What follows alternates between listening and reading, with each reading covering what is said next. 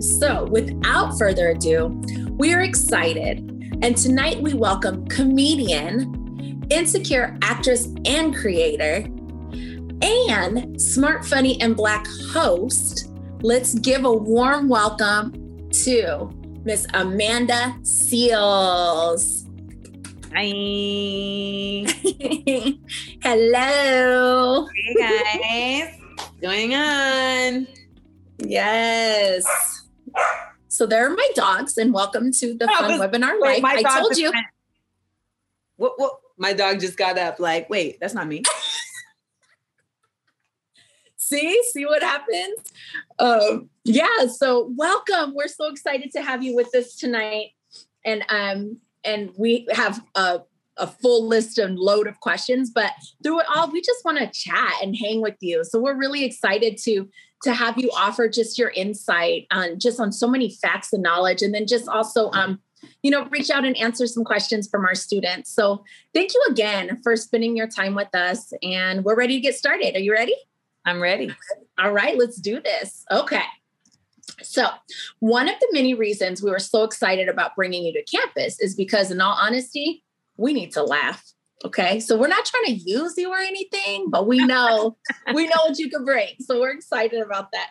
Um, but with the racial and social and political issues that have been going on in the past year, it just, it feels really good to have someone, you know, take us in a different space, even if it's learning in a, in a different perspective. So, we thank you for that. Um, so the first question comes from Bonnie Holt, uh, Hey, one, of our one of our graduate students, who says, "When did you realize you were funny?" Um.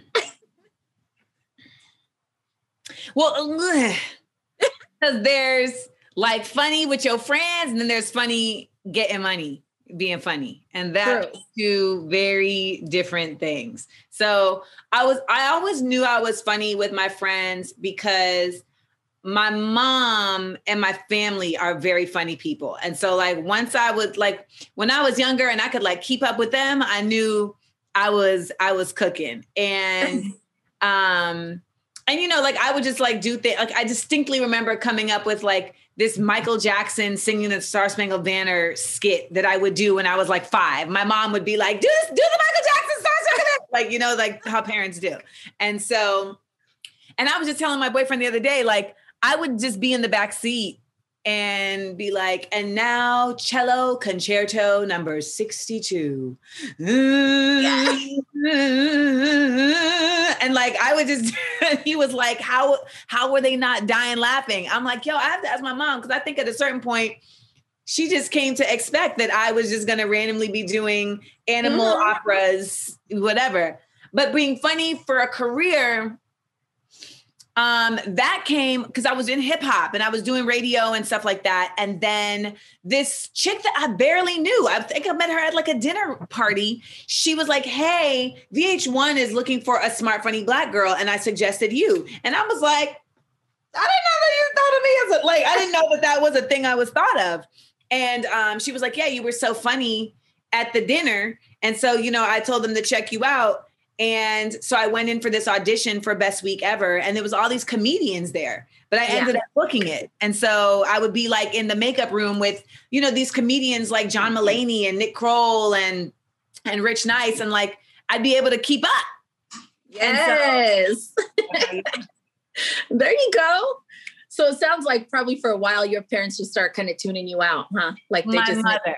My father wasn't my father wasn't around enough to tune me out. Like he should have tuned me more in because he would probably be better off. But my mother yes. definitely at a certain point, I feel like, I mean, I'm sure like even my dude, there's stuff I be doing on Instagram that I think anybody else would be like, what is she doing over there? And he's just making eggs, you know, and I'm over here doing a full like performance Yes. with a goatee that I drew on my face with a with a you know eyeshadow pencil. So I think you can get it. We love it. Um, and then, so then some of these questions were kind of answered. So Diana um, Munoz Ortiz asked, when did you know you wanted to become a comedian? But you just shared with us. No, that's different. Oh, tell us That's more. difference, Brielle. Okay. because I was in the music business. I was entrenched in the music business. I was a radio right. host. Then I was writing for The Source and Double XL. Yes. I was, um, I, I, was an artist, so I was touring. I had my own music. I was in videos. Like it was all about the music business. And then I reached a point in around 2000, around like 2010, 2011, where I just mm-hmm. started to see the hip hop genre shift in a way that just didn't really connect with me anymore. Like the style of music started becoming way more trap. Um, mm-hmm. And I don't know. I just, I just wasn't. And even though like I'm, I grew up in the South and I love trap. Like when it comes to hip hop, I'm, I'm a purist in many ways. In many right. Ways. And so there was just a disconnect that started to happen. And I think part of it too was also that I was maturing into a different space where mm-hmm. I didn't feel like my voice was going to carry in that world anymore. And um and what happened with comedy was that the only thing I've ever loved as much as hip hop is comedy. I mean, I would I would mm. tape SNL on VHS tapes and Seinfeld, and my, I would carry around Seinfeld's book and Chris Rock's book. Like people were reading like little mini versions of the Old Testament, and I'd be reading like, "Oh, look what Chris Rock said about crack." You know what I'm saying?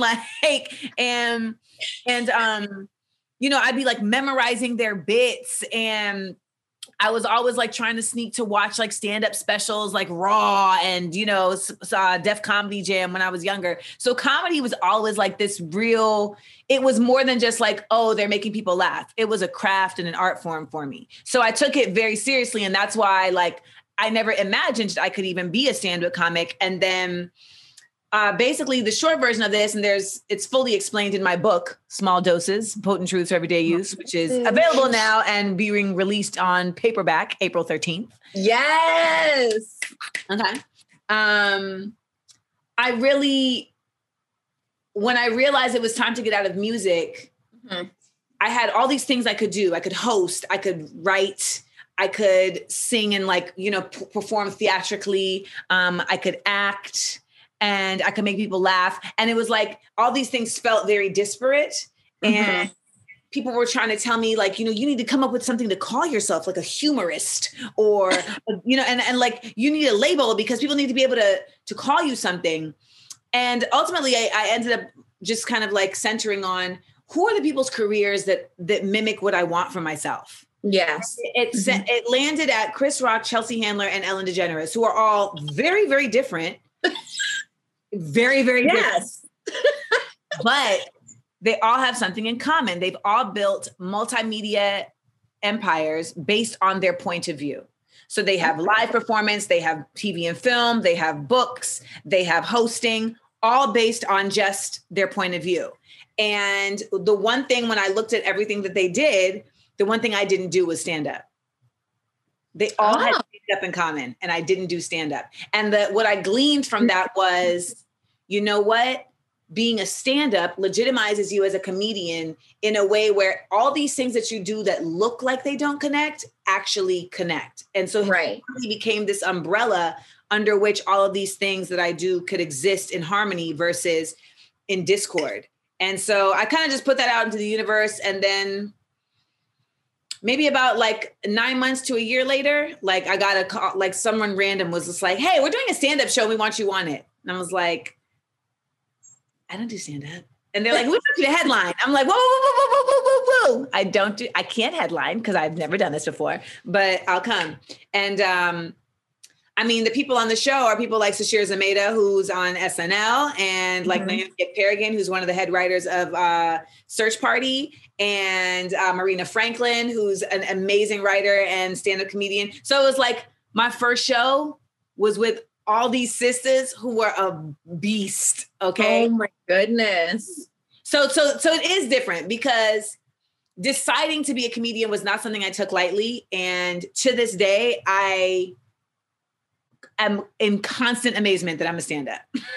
We are amazed. I'm like, you're a stand-up comedian. Look at that. Yes, yes. Thank you so much. Um, for that. We're going to keep asking more questions. I want to keep talking to you more, but I have questions to ask. So let me stay. I need to be good. it's not about me right now. Okay. Um, So, education for those who don't have access to education is something you've talked about a lot. And I and I know you have a master's degree in African American Studies from Columbia. Woo-hoo. Um, and so, what advice would you give college students today? Like, what would you tell them? I mean, I would tell them the same advice that I've always given college students. And by the way, I've been speaking at colleges since I was in college. Um, because when I was in school, I ended up doing Def Poetry Jam. And when people did Def Poetry Jam, they would send you out to schools to perform um, poetry. Right. So when I was in school, I ended up creating my own major. And I did that because I actually ended up, um, I actually ended up having to be, well, I was asked to leave the acting conservatory at SUNY Purchase for a year. And it was some bullshit. That's a whole other story. But, um, I was going to quit school. And then I had a professor who was like, no, you can't quit school. You're yeah. too smart. We got to figure this out. And I was like, right. I'm trying to figure out because I'm trying to spend this money to just be sitting up here doing some major that I don't want because all of my bosses at the Gap had graduated with a major that they right? don't want. Okay. We had a yeah. poli in there, a psych in there. We had a children's behavioral studies in there. And mm-hmm. all of them it wasn't that they couldn't get jobs in their field. They were just like, I just didn't really have a passion for it. And I was like, I'll be damned if I'm spending all this money going to be de- in debt for the next 20 years to not um, do something I love. And all I cared about at that point was learning about learning more about my my black culture because yes. I learned, you know, once you get to college, you I guess I look at it like I, will I'll make this make sense. Just walk with me. But I'm ready. in high in in grade school and high school, you know, you learn black history, but history is really just like facts, and even that is a little sketchy in the grade school curriculum, right? Mm-hmm. But when you get to college and you have like the right professors, you don't just learn history, you learn reality. And that involves feelings and nuance and context that history often leaves out. So that's where the arts comes in. Because you know, they say that historians record the facts, poets record the feelings. So that's when you start to learn far more about the actual time that like certain like things that like the Harlem Renaissance is from this time to this time and then the you know the mm-hmm. reconstruction from this time to this time. But then you don't right. learn about like what were people feeling? What were people going through? you know what was the actual like energy in the air? And so that's what i ended up learning in school when i changed my major and created a major called black studies with a concentration in the visual and performing arts. Yes. Yes so to this is it day, still there? Do they still have that they major? finally have a black studies major. They didn't have one at that time. So i like to think that i was a maverick in bringing yes. i love it. We're but actually starting ethnic studies here Huh. The reason I told that story is because so many of us go to school and feel like we cannot chart our own course. We feel like we can't curate our educational experience. Yes. And ultimately, the way that you do that is you need to learn your school's rules so many students rely on your advisors to tell you the who's and the what's and the how's of getting where you want to with your education. And I can confirm for you 100% the only way I was able to not only graduate with my own major, but graduate on time mm-hmm. was because I made it my business to learn what is needed to get out of here. and be yeah. able and being able to know that and then build into that what do I want to get from here. And so learning that framework, I could plug in what I needed. And I just think so many of us feel like we are just kind of limited to what has been um, decided for us with our college education. And you guys, mm-hmm. more than more than ever, are at a time where you really get, you have so many different classes that we had, and like so many different options. Yeah, and and it's just like, just just I, I get what I'm saying is reach outside of the obvious. Mm-hmm. Like you can make this your time. That's such great advice. Mm-hmm. Yes.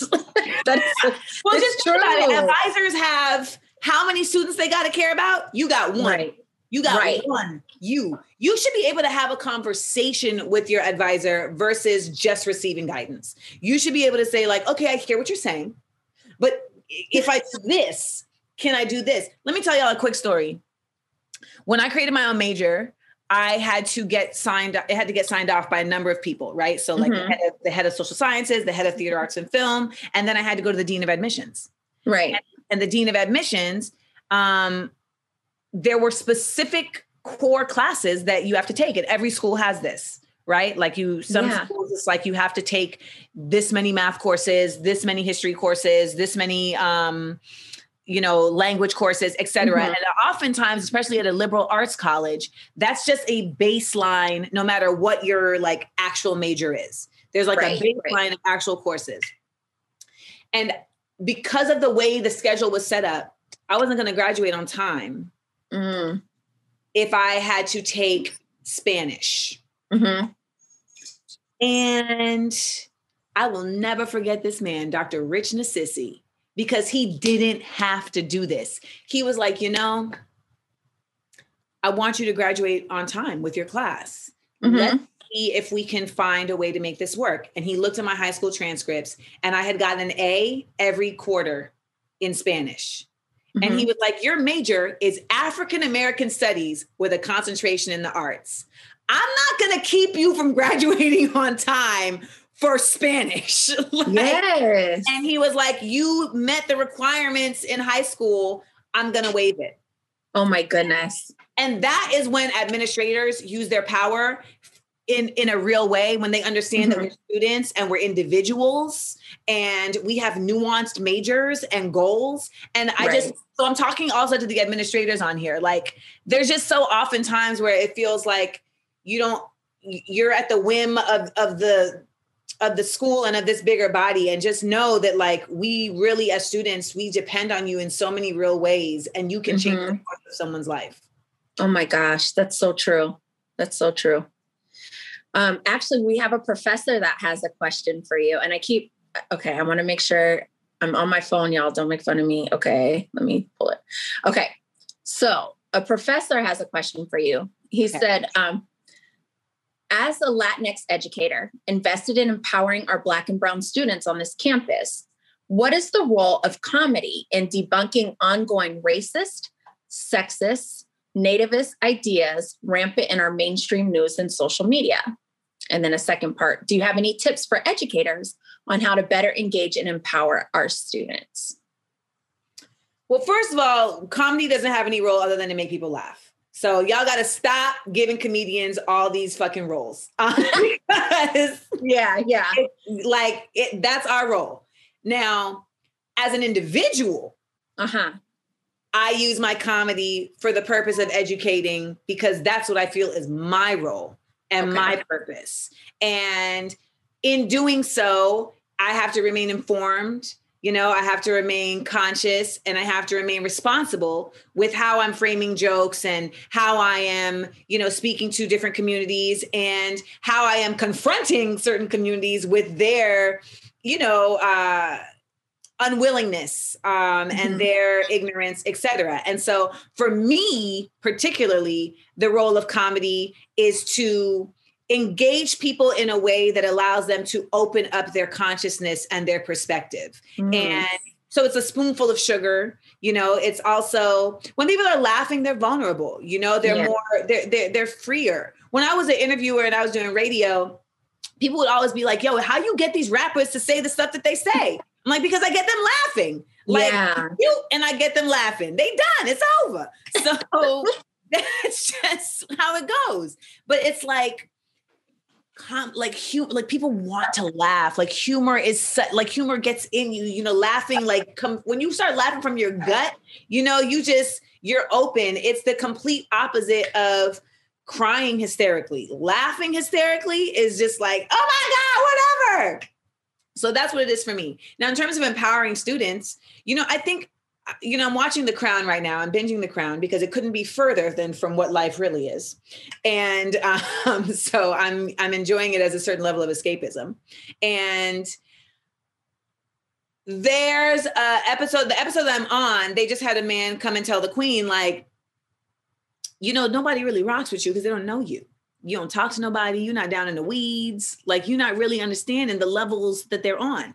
And I think for a lot of students, that's how it feels with professors. It's like there's there's this preservation of formality um, that oftentimes like can create distance. And then sometimes the informality creates too much togetherness, right? Like don't sleep with your students. But ultimately, I'm just saying, but ultimately, I feel like there's a um there is a space of connectivity that happens where we have to bridge generations and bridge information and bridge contextualization. Because so often like you know when you're a young person and you're in school you're you're you're smart and you're getting all this information you're gleaning all this information you're in class etc but then you got to go out in the real world with it and you still need that extra level of like okay but let's synthesize this like this Right. And I feel like that connectivity doesn't get to happen enough with administrators. And as far as empowering, I think there's also,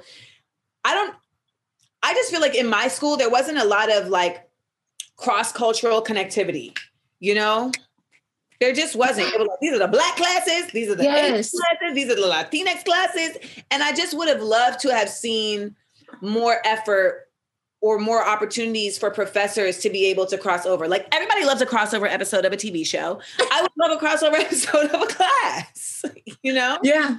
Yeah. Like, like a synergy of syllabus, a synergy of syllabi you know where it's like and and when we get to this unit you're going to go over here and i know that there's like the politics of of schools and whatnot but anything can be anything can be dealt with but just that type of thing um also also helps to just demonstrate like the ways in which you know students can interact with each other kind mm-hmm. of you know uh, interculturally and intersectionally outside of everything i mean i don't know if anyone has seen judas and the black messiah which is about the story of fred hampton and how he was him and the black panther party in chicago was infiltrated and that's how he was taken down but he had formed a rainbow coalition where he went and he brought together like these other groups that were looking to um basically beat the system so like uh, working class white folks and uh, the Latinx community. Like they had a mm-hmm. they had a, a gang, and he went to everybody and was like, "Yo, imagine if we all teamed up. We all want the same thing for our people. Imagine if we teamed right. up." Right.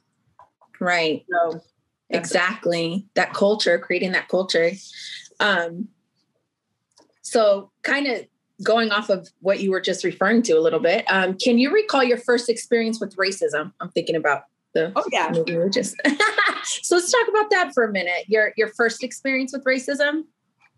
When i was eight um i was well when i moved to orlando orlando just in general was like hello racism. Like i always say that uh people are always like orlando isn't racist it's disney and i'm like no no no no it's not like Mississippi racist. It's not like fuck you, nigger, get out of here. But it's like, like you know, it's just yeah. but it's definitely like fuck you, nigger, get out of here. Like it's definitely it's it's racist. It's like a yeah. with rhinestones. So, um, I would say the first, but my first experience I can like implicitly tell you is my mother relayed this to me. So this was by way of so when I got to Orlando, I had tested gifted in LA. I was born in Los mm-hmm. Angeles. I was in gifted program, et cetera. And then when I moved to Orlando for third grade, my mom was like, okay, I'd like to get her tested for the gifted program here. And my teacher, mm-hmm. she's not gifted. and my mom was like, this is the first week of school. How, like, what are you talking? And my mom was like, um, well, I can tell you what, if she was gifted in California, she's gifted in Florida. Okay. Right. and the teacher really like tried to prevent me from being tested for gifted and went so far as to like my mom was like, "Well, I'll just go talk to the principal." And she took like this back like a tunnel to get to the principal's office before my mom could get there to like try oh and shut it down. And um she also in 3rd grade told me that well, she had asked, what do we want to be? And I said, I want to be the first black female president of the United States of America. And she told mm-hmm. my mother that Amanda, she told my mother that Amanda is overconfident and needs to pursue more realistic goals. um, but so those were like, you know, kind of, they were obviously racist, but they right. were like, But the first one that I remember as like a happening to me in my face was when I I was a dancer. When I was eight, I my first job ever was dancing in front of the castle at Disney World, Mhm. The Sparkling Christmas Spectacular, and they auditioned 1,500 kids and they chose 10. And I remember this kid Patrick, this little Aryan race Patrick. He had blonde hair and blue eyes, and he was like, "You know, they only picked you because you're black." And I was like, I mean, that's fine. like, I'm still here. We're getting paid the same. right. Um, but that was And the first time that I was like, and then they treated me different. Like they had, we had Secret Santa, and they gave me like a broken gift. Yeah. Wow. Yeah, my Secret Santa was a kid named Jeremy. He, I can see him clear as day right now. He had a freckle. Right?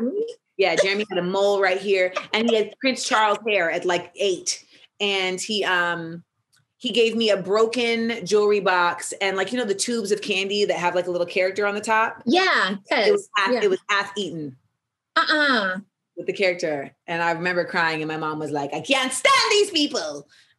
Oh. Fine. That's yeah. Right. And it's sad yeah. that you remember so early, right? Like I know. I mean, I have a picture of that group, and in the picture, everyone's smiling, and then someone's arm is like in my way, and I'm like this. Oh my gosh. And my therapist was like, and that is when you became how you are now. She was like, this picture is when it happened. explains it all. oh my goodness. Um, so here's another question. Um, Brenda Silva asks, "What honest advice can you give oh, um, to women of color in this political climate?" So, saying that you can't be president, huh? Exactly. Take up space. there you go. That's go. my advice. Take up space.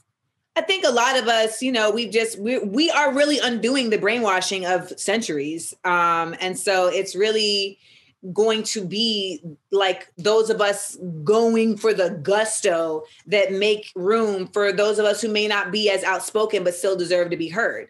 Right. Right, So we right. have to very ardently take up space and make space for others when we get in that space. You know, like when someone asked me the other day, like, what do I want to see the next um, black woman?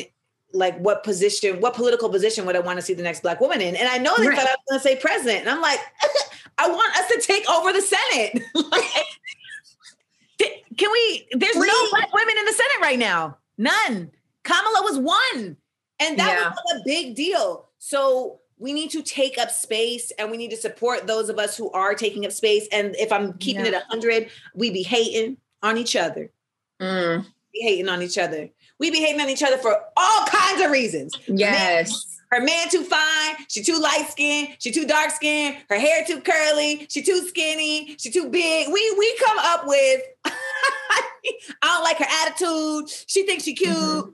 We come up with a million and one reasons as black women to not support other black women, and we have got to stop. Yes. We talked about that today with our hair conversation. Oh, We good with the hair, geez, with the hair, and then they came up with the four C and the two B, and the I'm like, now y'all just starting problems.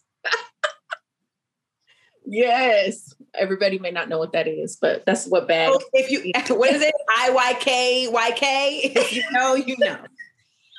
I know.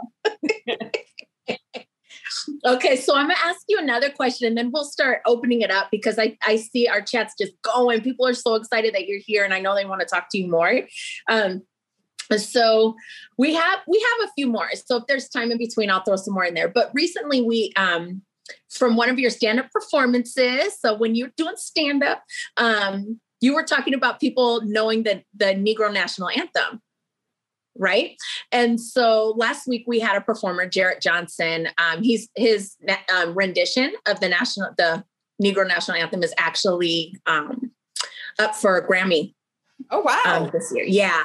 So we're um, he he he performed for us last week, but um, so our question is like for you, why do you think young folks don't know about it? Because we did a poll and it was like thirty percent of the audience didn't even know or never heard the song before that day. So why do you think that is? Why are we not hearing that or knowing of that song?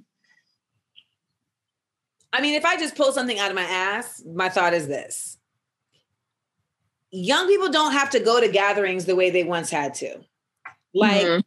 there's I just remember in my in my day, I would have to go to certain elders type gatherings mm-hmm. that the Negro National Anthem was sang at.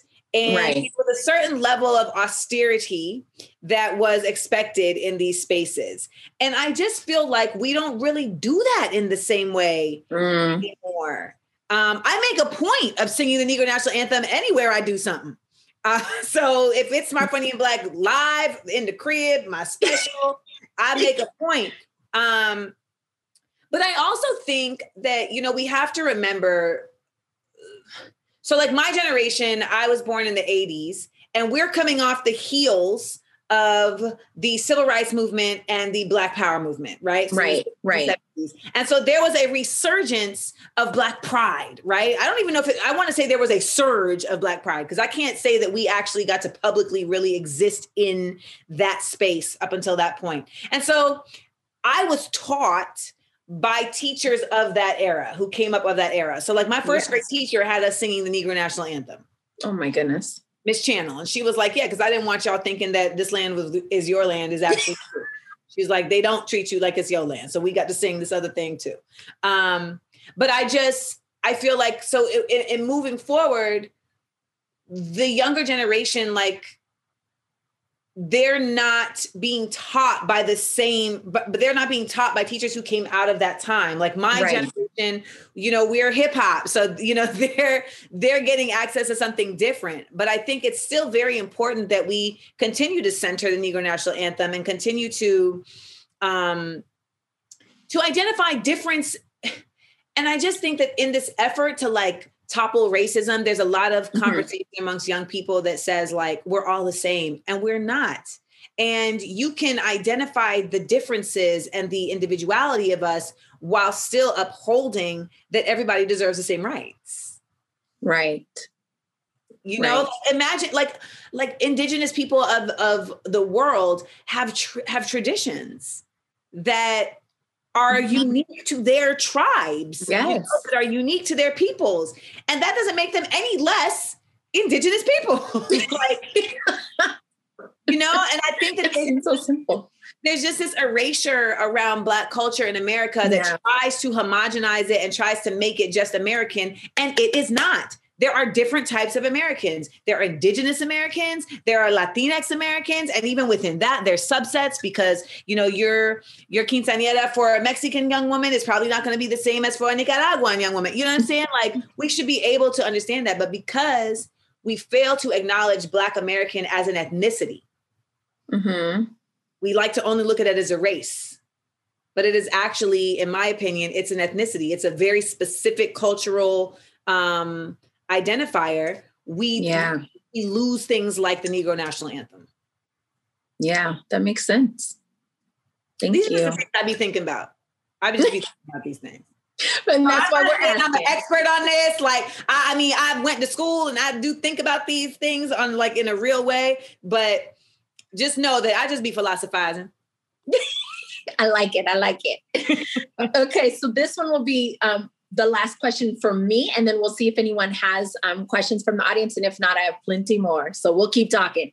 I like um, so, what last bit of advice do you want to give our students tonight? Damn, I gave y'all a lot of advice. um, I kind of agree with that too. Is there anything else? Anything else? If not, we could pick another question. I got I got a lot. Listen to your elders. Oh, that's good though. See, we needed to hear that. Now, they may not always be right, but it's still okay. worth a listen. And listen, very rare is anybody 100% anything. So they might, you know, even a broken clock is right twice a day. So, yeah. you know, you can know you and and and be working on you at the same time as listening to others who have experienced more life than you and be able to filter from that what works for you. Yeah. And so often in our radical youth, we're like, I don't need you. You don't know me. You can't tell me nothing. I want to hear about it. I'm gonna figure this out myself because I'm gonna prove to everybody that I'm smart enough. And then you learn you learn over time that you didn't prove nothing to nobody. Uh, Um, and so, you know, just just and and also let me just say too, there are so many adults who respect your youth and respect your mind. And you Mhm. got to find those folks. You know, like I was so fortunate to throughout my um youth and my young adult years and then my like young grown up years cuz young grown up years is like 20 to 26. yeah. You ain't really and even 27 to 31 you still think you're doing something and you still Yeah. um, but and it's not to say that you have to have some formal mentorship, but I just always had grown people around me that respected my mind enough to hear me out and Yeah. be able to give me advice and guidance based on me, not based on what they would have done. Because they know that's not helpful to anybody. Right. So just, Right. you know, seek out those people. I mean, I have professors who are now my friends. And, you know, like my first grade teacher, Miss Channel, she hates that I call her Miss Channel. And I'm like, I cannot call, I'm not gonna call you your first name. But you know, it's and and um and the last thing I'll say too is that you need to understand that you have a responsibility because you are Mhm. privileged because you got a higher education. Yeah. you know that's i see people talking a lot lately about like college is nothing and education means nothing. And i'm like you're an idiot because Well, if it was nothing they wouldn't have made it illegal for us to read. They wouldn't have tried to kill us. They wouldn't have not tried. They would have killed us for reading et cetera et cetera. You crazy if it was nothing they wouldn't have thrown away the sea scrolls like listen baby like Mhm. education is the one thing they can't take from you they can take your house that's right. your name, your dog, your kids. They could take literally your identity. They cannot take from you what you know. So, Absolutely. just, you know, understand that that is not a burden, it's an honor. Carry. Absolutely. I love it.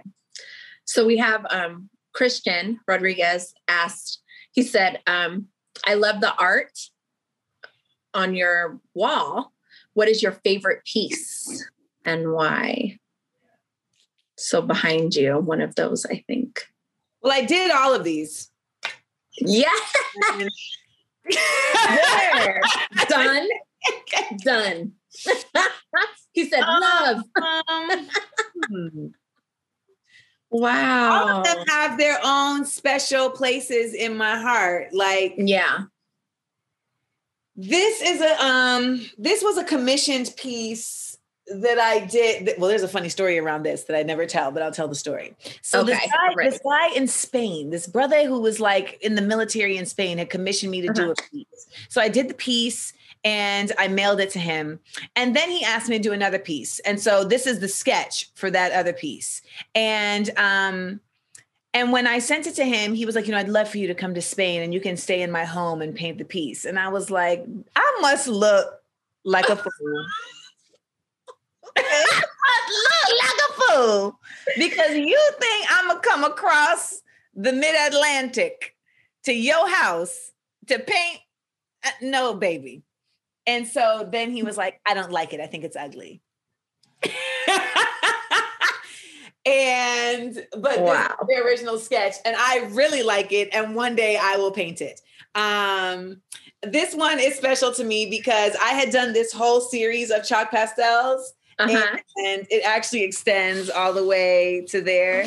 And this post-it note, so this says, "Me, the female Raja, clad in emerald and rubies," and that was like a rap. That was a line from one of my raps that I was writing. I was rapping at the time, and this is a post-it note from one of my college roommates, Maite, and this was put on this when we were in college. This post-it note has not left this since 2002. it still has sticky. It still has sticky. And Maite is from Queens, New York, and it says, You ain't no fucking Raja. and so, like, the cancer in me is just like hyper sentimental, and I just love that it's still there. And this, this is the first painting I did that was an original piece. So when mm-hmm. I started painting, I did two like pieces that were a copy of like a greeting card that I'd seen. And yeah. this is the first one that was like really realized from my mind. And I did this um in 97. So I was 15 when wow. I did this one. And then this over here is like my ode to hip hop style. Yes. So they all have like, you know, their, and then like these ones up here, like this is a whole series that I did of um dedicated to the hip hop babies because there's like a whole generation of us that just grew up in a world where hip hop was everywhere and it shaped us. Brown sugar. Do you love brown sugar? I do love brown sugar. I watched it the other day and I was like, it still holds up. I know. It just makes you reminisce. Okay, wait, let me stay. Let me stay. um, okay. So Amber, Amber Sosa um, says, What's the best lesson you have learned in life?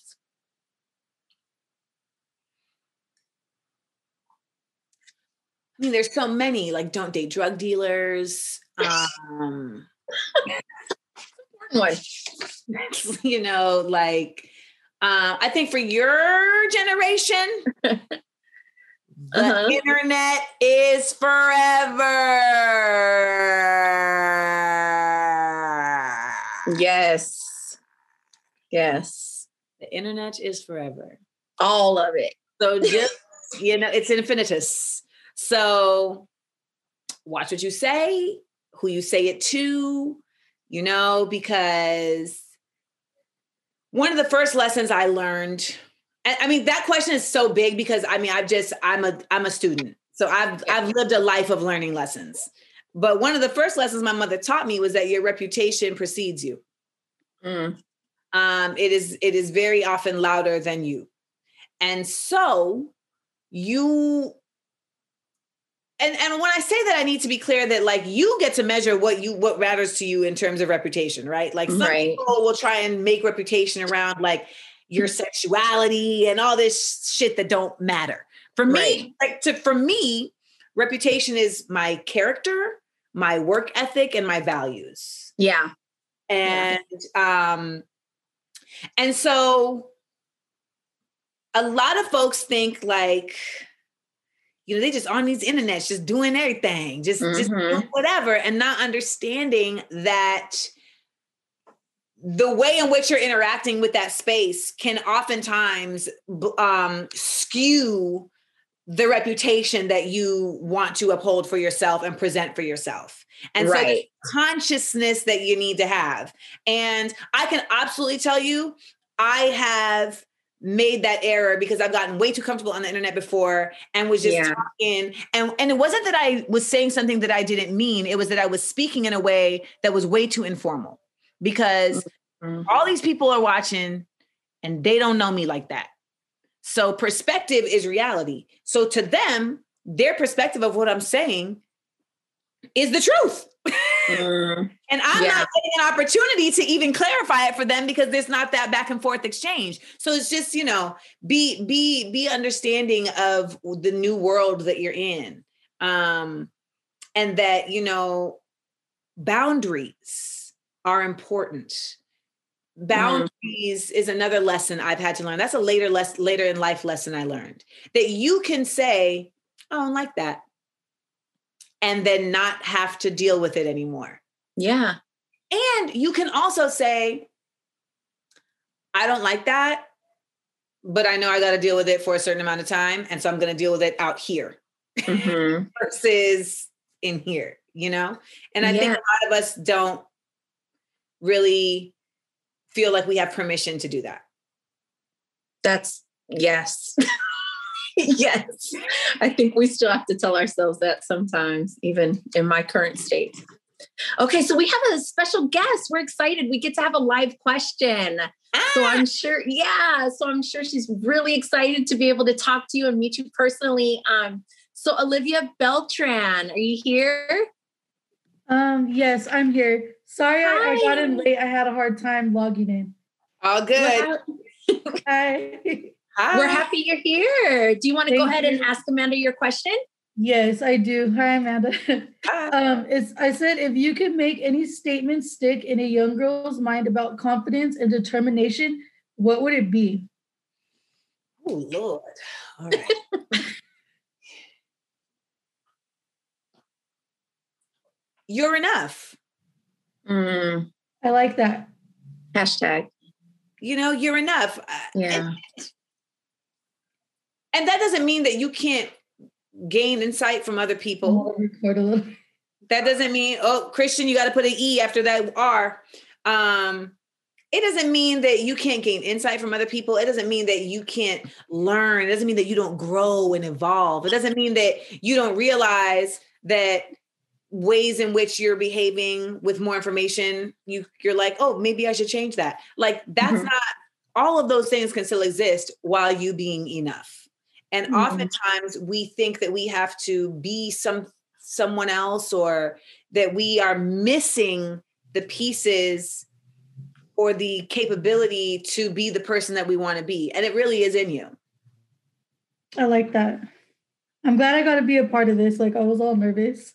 No, you weren't because I see you put a whole fit together. You got the hair did, you got the outfit. Olivia was like, I'm coming on the TV today. I'm coming on the Chapman. Let's talk. Let's It was talk. just it was just crazy. I burned my meatloaf, try, and then I had to do my email a lot. I had a date tonight, and but I, I had the date prior, and he was supposed to come over, and then I'm sitting there trying to cook it, and then they emailed me like, "Bam, you're gonna be on tonight," and I was like, "Oh shit." but it burned, but I'm glad I got on. I, the meatloaf is okay. I'm glad I got good, good, good. I don't want you to go to sleep hungry. All right, good. No. Thank you, Olivia. And I hope the date went well. Thank you. Nice to meet you. Oh, that's great.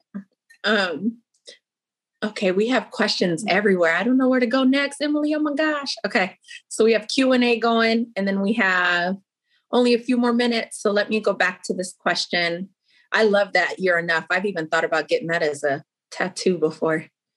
Um, because sometimes, I have, yeah, I have post-its all over my house that basically lead back to that sentiment. Absolutely. Um, so I, maybe this would add to it, but it looks like I, I hope I do not mispronounce too much. But Akila Caldwell asked, "In what ways do you empower women of color?" I mean, in my daily existence, um, that's part of it.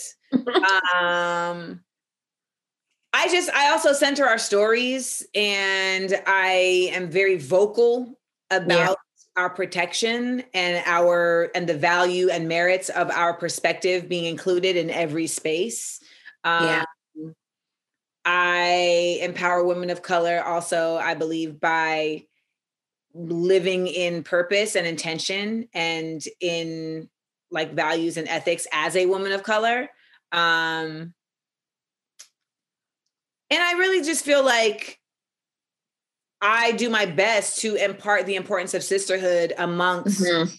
every woman I come across. And I myself demonstrate that with my my staff, with my um my interns, with my peers, my colleagues, etc. You know, Yeah. I'm a big believer in uh, teamwork makes the dream work. Yes. And I've been in scenarios where, you know, other women of color have not felt that way and have looked at it more like there's only room for, you know, one of us, et cetera. and I have made it like my life's work to really be the opposite of that in every space that I inhabit. That's beautiful. Thank you for that. That actually um, helps encompass what we're celebrating on campus. It's um, the year of the Black woman. So we are empowering women um, during Black History Month throughout. And so that fits right in there. Thank you for that. Um, and then we have someone actually that asked, um, what advice can you give us Black men? So Lawrence um, Duru, if I pronounce that correctly, said, what advice can you give us Black men?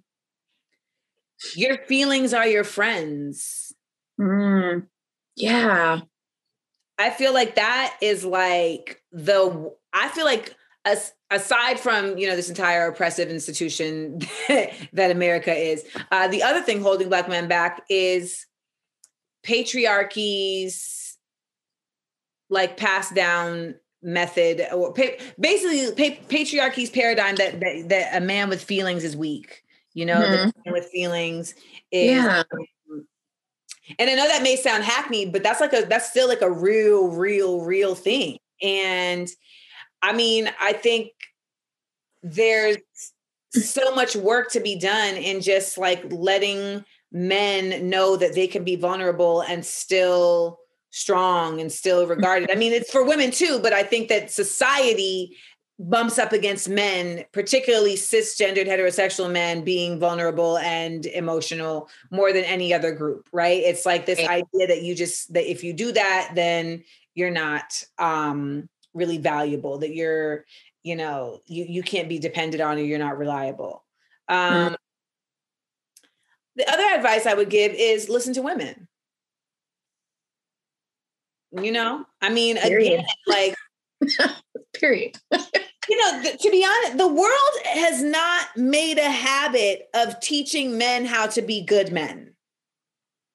Like, that's not society isn't doesn't set isn't set up to teach men how to be good men. Society is literally te- set up to teach men how to be manipulative, like how to be capitalists, how to be um toxic, and how to be brute forces. Mhm. It's it's men who, in some shape, way, or form, reach these moments of enlightenment that realize, like, hold up, this is not really good. That end up finding a deeper connectivity to themselves and finding a, the reality that, like, you know, all of these things are actually not helpful. They're they're they're harmful.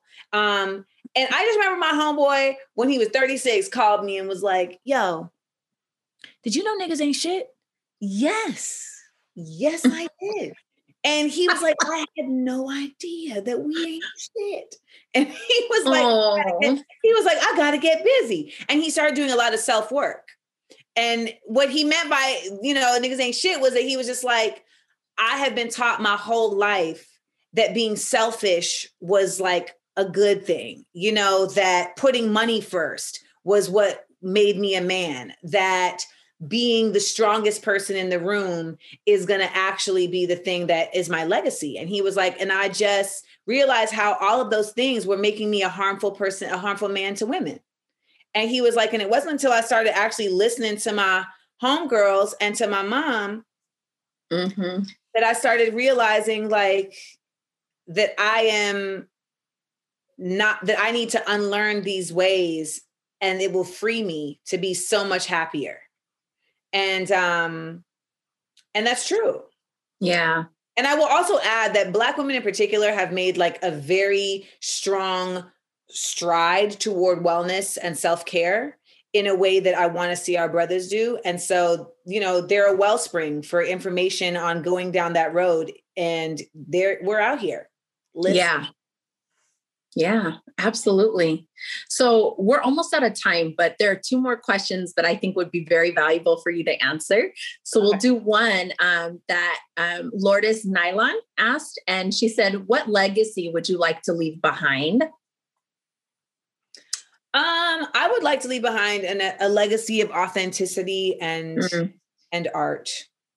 Um, Yeah. art, art that inspires folks to reach inside themselves to move beyond boundaries that were created outside of themselves.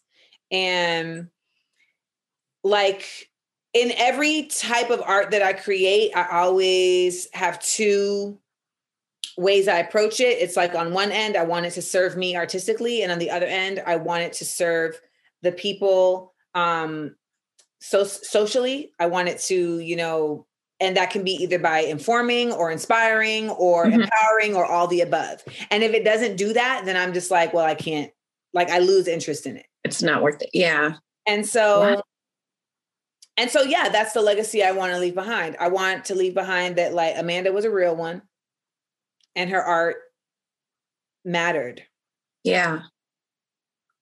Beautiful.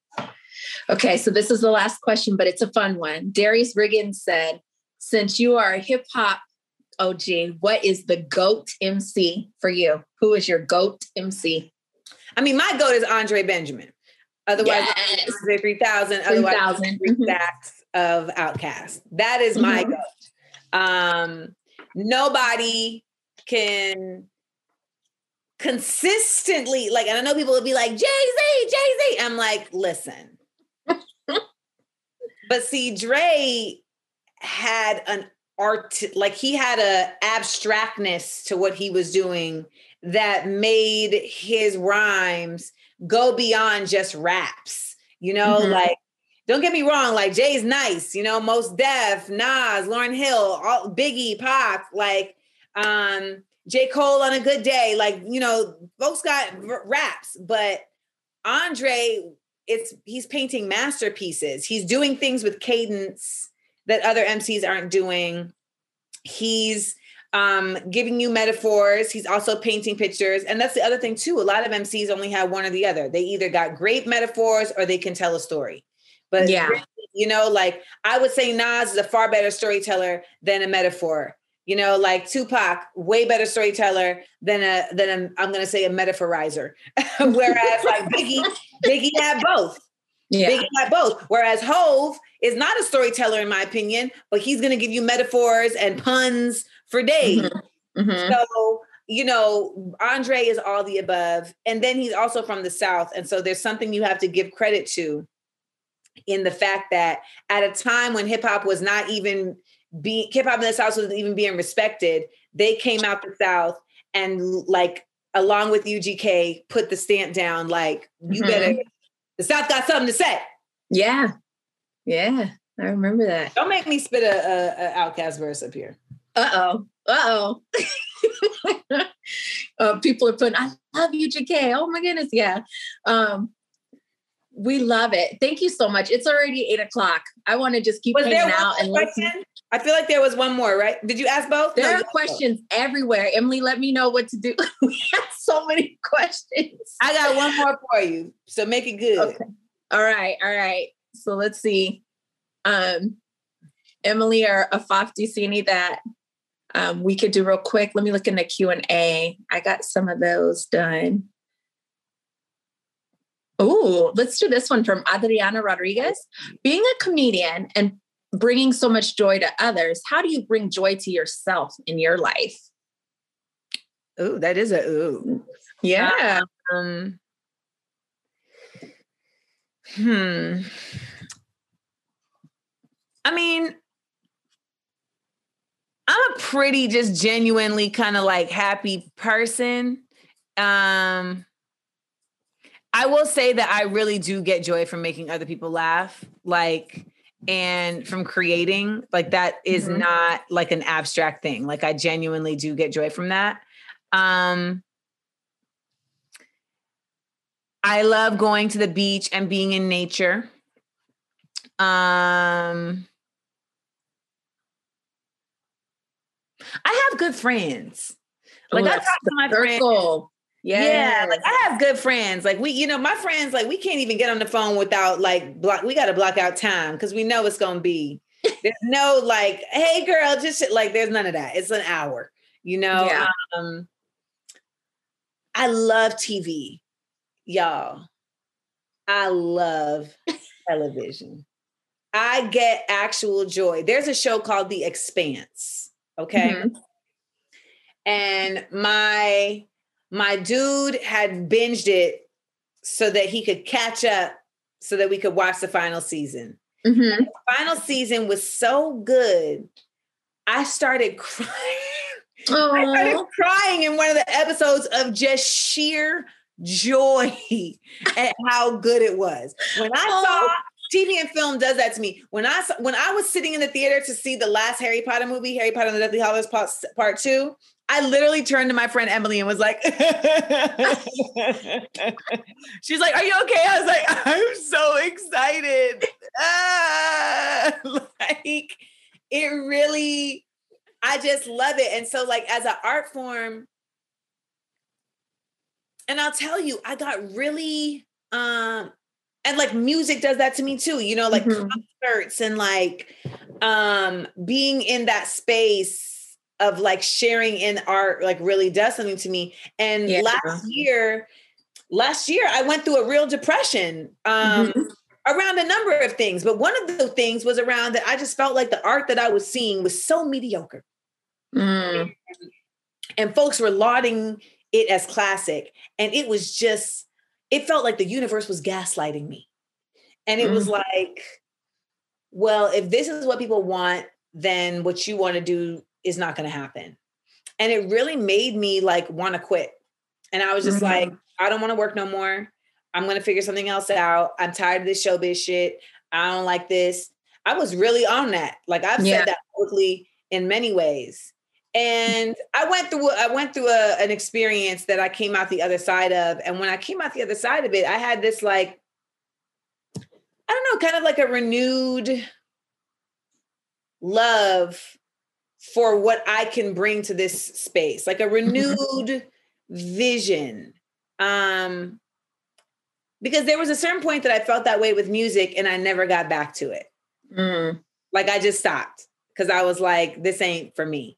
And I thought that's what was I thought that's what was happening with TV and film. And it and it it actually isn't. Like I'm back and I have a renewed excitement and ambition around creating work that speaks you know to me and to the people and um and you need this and you need stamina to do that and if you don't have that stamina it can feel like this is pointless and this is futile and yeah. so i feel like i i feel like i got that stamina back to where i'm like all right let's do this.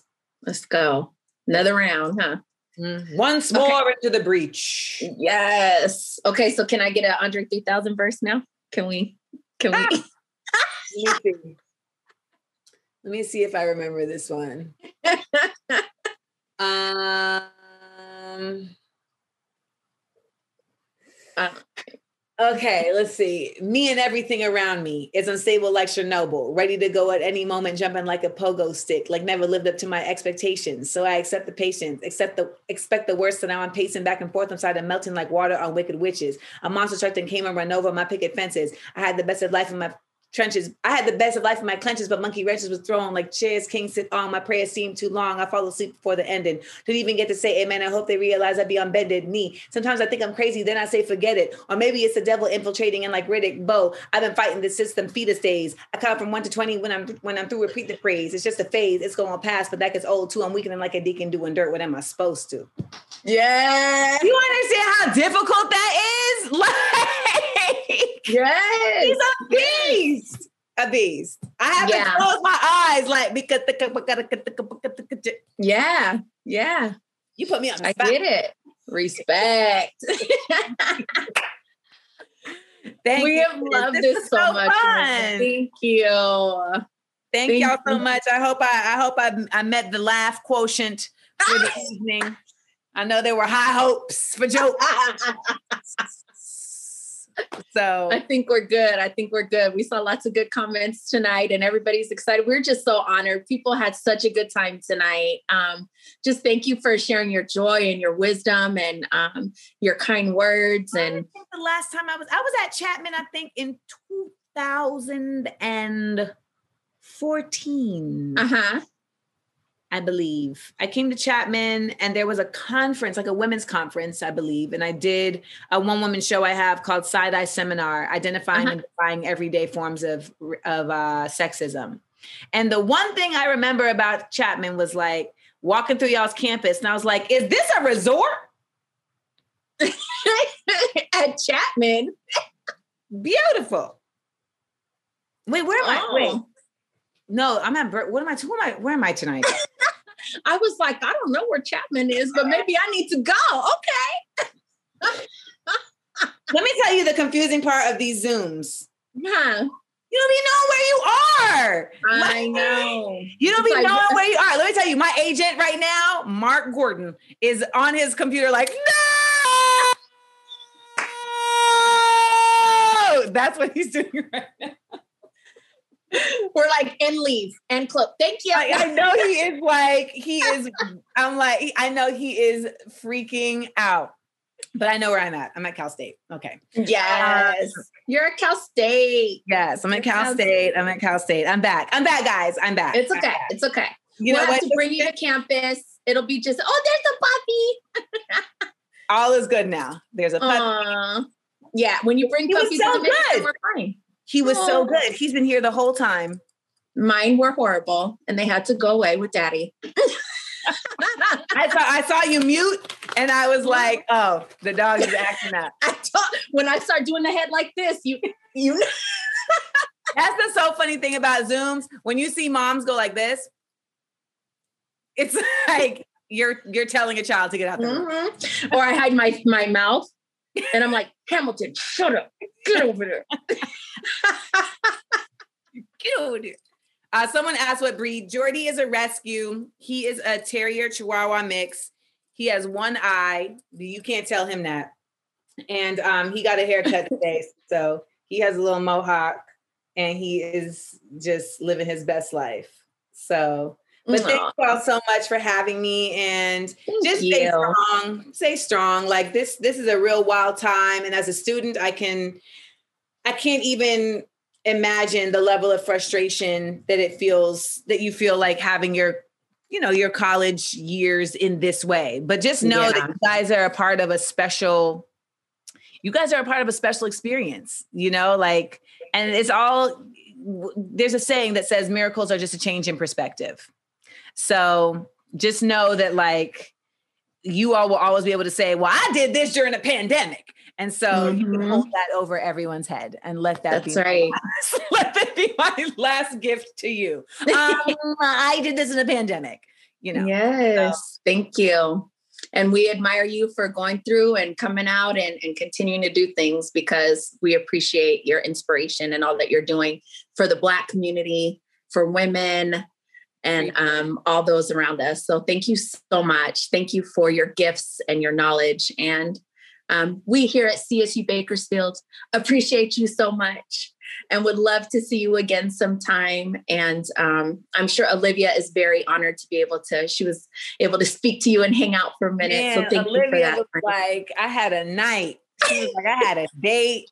She's like, this look ain't just for you. This look doubled for two situations. I had a look for the date, and she planned that. She was like, I'm Uh, gonna date the same night, just in case, so that I already got my look together. I hear Uh. you, Olivia. That's practical. I like that.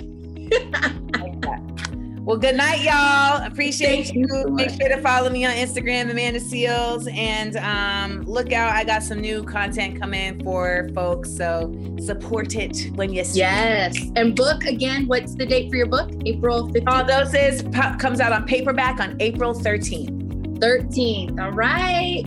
All right. Good night, y'all. Be safe. Thank you. Good night.